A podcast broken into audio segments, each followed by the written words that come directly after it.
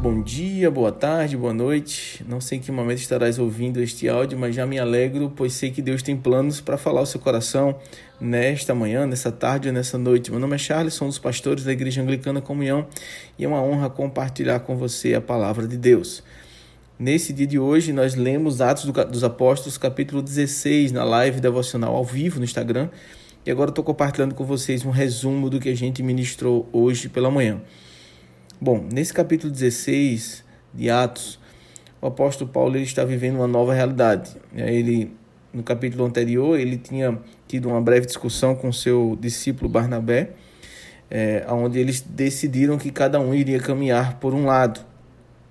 E aí, graças a esse desentendimento, Paulo foi para uma outra cidade e nessa outra cidade ele conheceu Timóteo. Então veja os planos de Deus. Deus ele tem planos que a gente não consegue compreender. Então, ele só conheceu Timóteo por causa da, de uma certa desavença com Barnabé.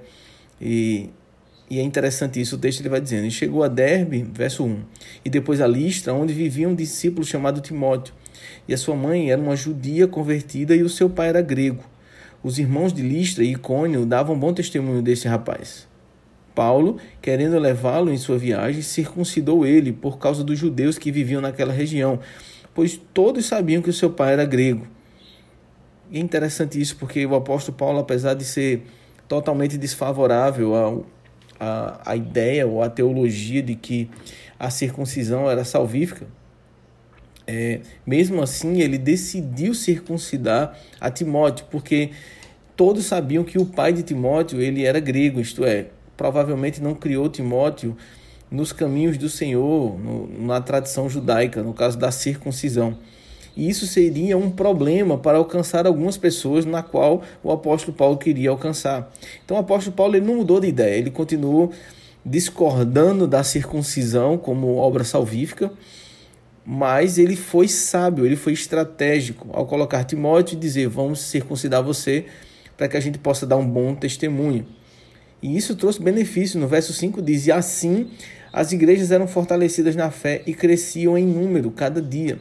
Então, o apóstolo Paulo ele tinha, sabe, esse senso de propósito, isso é incrível. E é engraçado porque isso já levou a uma outra situação. Paulo ele foi viajar, ele saiu no verso 6. Paulo e seus companheiros viajaram pela região da Frígia e da Galácia, tendo sido impedidos pelo Espírito Santo de pregar a palavra na província da Ásia. Peraí, pastor, foram impedidos de pregar, impedidos de fazer algo que é lícito, que é algo que Deus ordenou fazer, sim. Porque tudo que Deus nos ordena fazer, devemos estar sempre debaixo da supervisão e da liderança do Espírito Santo. Quando a gente foge dessa liderança, os propósitos eles são atrapalhados, a gente começa a fazer nossa própria vontade. Então temos que estar submissos a fazer a vontade de Deus, independente de, de aparentemente ela ser legal, ela ser é, a sua obrigação. Deus, ele é soberano sobre a nossa vida e ele é que nos guia. Amém? Deus ele guia nossos desejos, nossos planos, nossos sonhos, e ele tinha um propósito em tudo isso. Então ele impediu o apóstolo Paulo e, e os seus discípulos de pregarem na Frígia na Galácia, porque tinha um propósito sobre isso.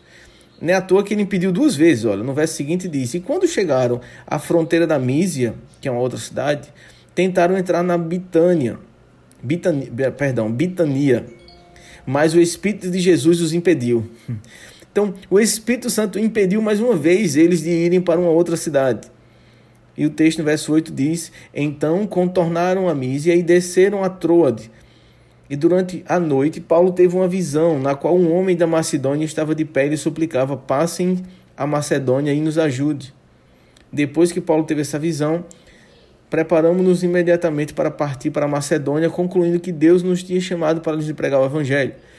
Então perceba, o apóstolo Paulo estava sensível aos movimentos de Deus. Deus tinha planos que eram superiores ao que Paulo conseguiria compreender. Então ele simplesmente decidiu obedecer.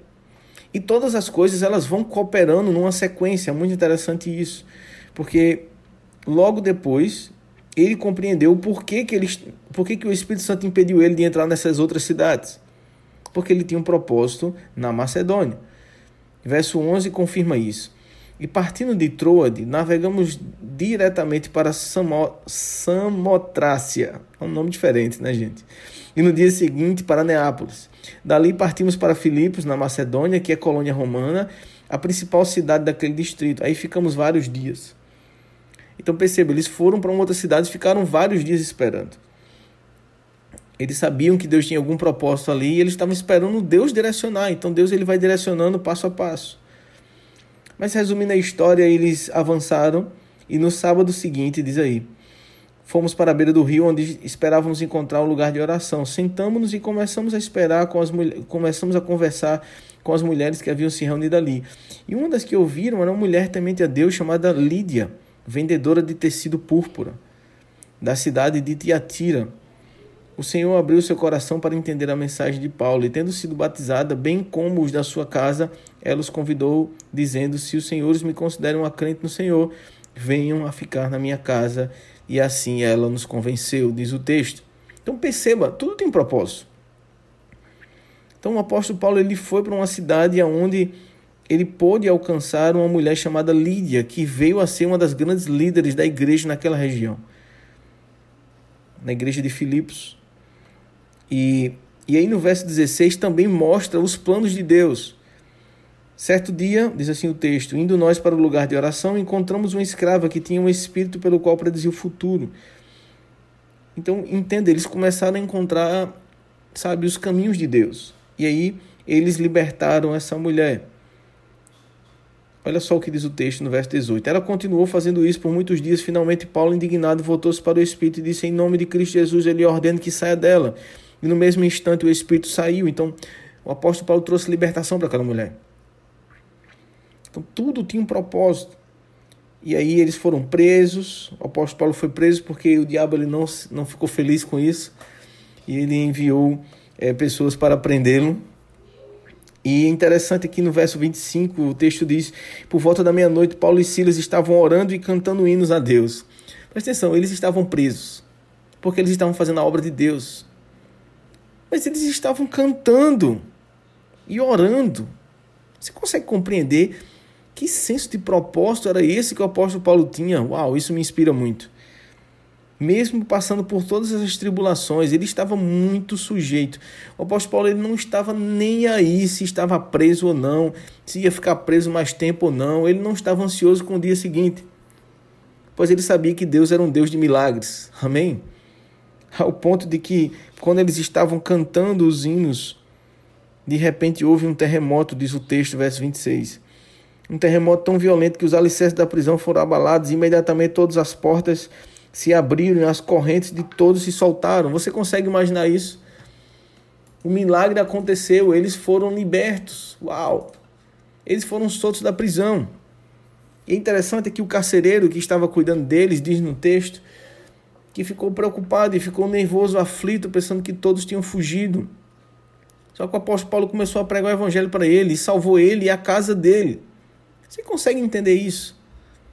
Quando Deus tem propósitos, ele tem um milagre todos os dias. Veja que em um capítulo, quantos milagres aconteceram numa sequência.